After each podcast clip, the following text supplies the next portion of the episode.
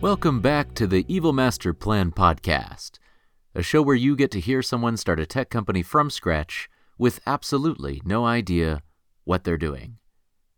Today is January 29th, 2022, and I'm your host, Martin Mumford. Let's review the plan once more. Infiltrate 50% of the world's organizations, build an army of super intelligent robots, and then, inevitably, world domination. Now, the past two weeks, I've been working exclusively on the engineering side, building the new Overmind 2.0. This takes into account a whole lot of feedback that I've been getting. Overmind 1.0 does work, but it's generally pretty clunky.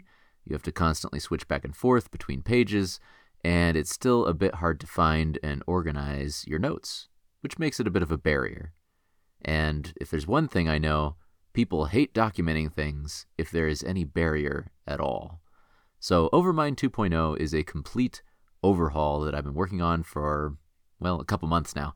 It comes with a brand new scratch pad for taking rapid fire stream of consciousness notes, and it makes it way faster to add new information and to find it later in context. And most importantly, it makes it easier to share that info with your team by using shared contexts.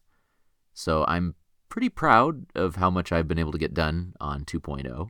And there's still, of course, plenty left to do before I can start blasting it out to everybody. In fact, I'm in a very unusual place right now because I finally know exactly what needs to be done. It's simply a matter of the time it takes to do it, and that can be frustrating in its own right. Seeing the light at the end of the tunnel, that illuminated path, but realizing just how much time it's going to consume to get all the way to the end. Now, I'm really quite stubborn. I picked a hard problem to solve, and what's more, I picked a relatively difficult problem to describe to people, and worse, it's a little bit boring to describe to people, to be honest. Dealing with tribal knowledge at work is a somewhat clear issue, but the solution is really tough to picture and tougher to get super excited about. But the thing is, this is one of my real passions. I really do want to make work suck less for you. And I also admit that sometimes I get a little jealous when I see someone else's startup succeed super quickly. I see that they've done what you're supposed to do in this business, that they picked a really simple problem, one that was very easy to communicate and had a clear audience. And it makes me want to sometimes abandon Overmind and try something else, some other wild, random offshoot idea. And a lot of this feeling is because the work happens before the reward. When you spend a long time making something, it's an awful lot of tedium. But then every once in a while, you get a spark, seeing someone actually enjoy what you've made, and it reignites the passion and makes it worth it. So this week, an Overmind user actually reached out and told me that they're starting to see the vision they just had a spark of that magic moment, switching from this is kind of neat to I could actually see my team using this. And even I want my team to use this. So, my greatest challenge right now is not really knowing what to do, it's how to communicate that magic moment to people in a way that they can grasp. I'm also not really a natural salesperson, and over time I've come up with a few different angles of pitch, and none of which feel quite right even now. So here's some of the initial concepts I was thinking of back in the day about Overmind. It's it's really shared bookmarks and guides and a glossary for your team. It's like a personal database, a personal stream of consciousness, a self-organizing notepad, or a library of all the knowledge that you need to do your job. And you'll notice that all these ideas are feature based. And I'm an engineer. Still, I am. And so what first pops into my head is features. But I know that I need a more emotional approach, painting more of a picture of what it feels like. Here's some ideas for what it feels like to use Overmind. So, because it takes so long to organize information, with Overmind you can get it down quickly and organize it later and there are such things as dumb questions, so you might as well keep them all in one place. And maybe you never need to ask a dumb question at work again, or if you have to ask it twice, put it in Overmind. This concept that sort of chaos goes in and order comes out, that you can be the hero of your team with the right information at exactly the right time.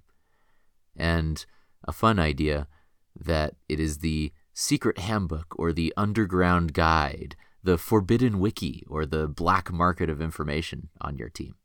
And after all this time, I still haven't really started marketing Overmind, not really. And that's about to change very soon. So I'll need to do some major practice to turn all of this uh, mush into a simple, easy to digest pitch. It's a work in progress, and not something that I've been looking forward to because I'm really bad at it, but something that is absolutely required if I actually want to ever get to step two of the Evil Master Plan. So, I also wanted to mention one concept that's been on my mind. If anyone listening is interested in starting their own business, particularly a software business, there's one point I'd really like to drive home. And that's with starting with what you know.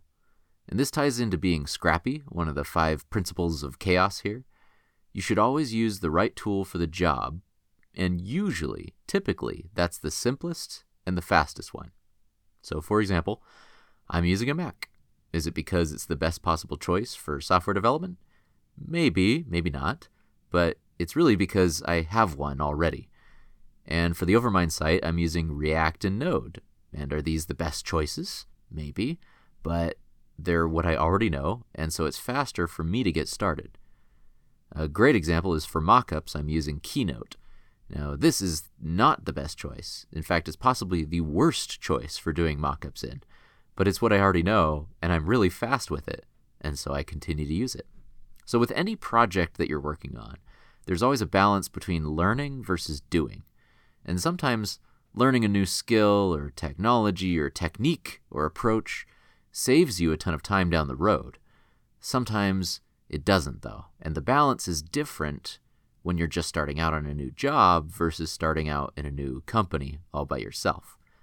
In a job, it's usually worth your while to do a lot of learning up front.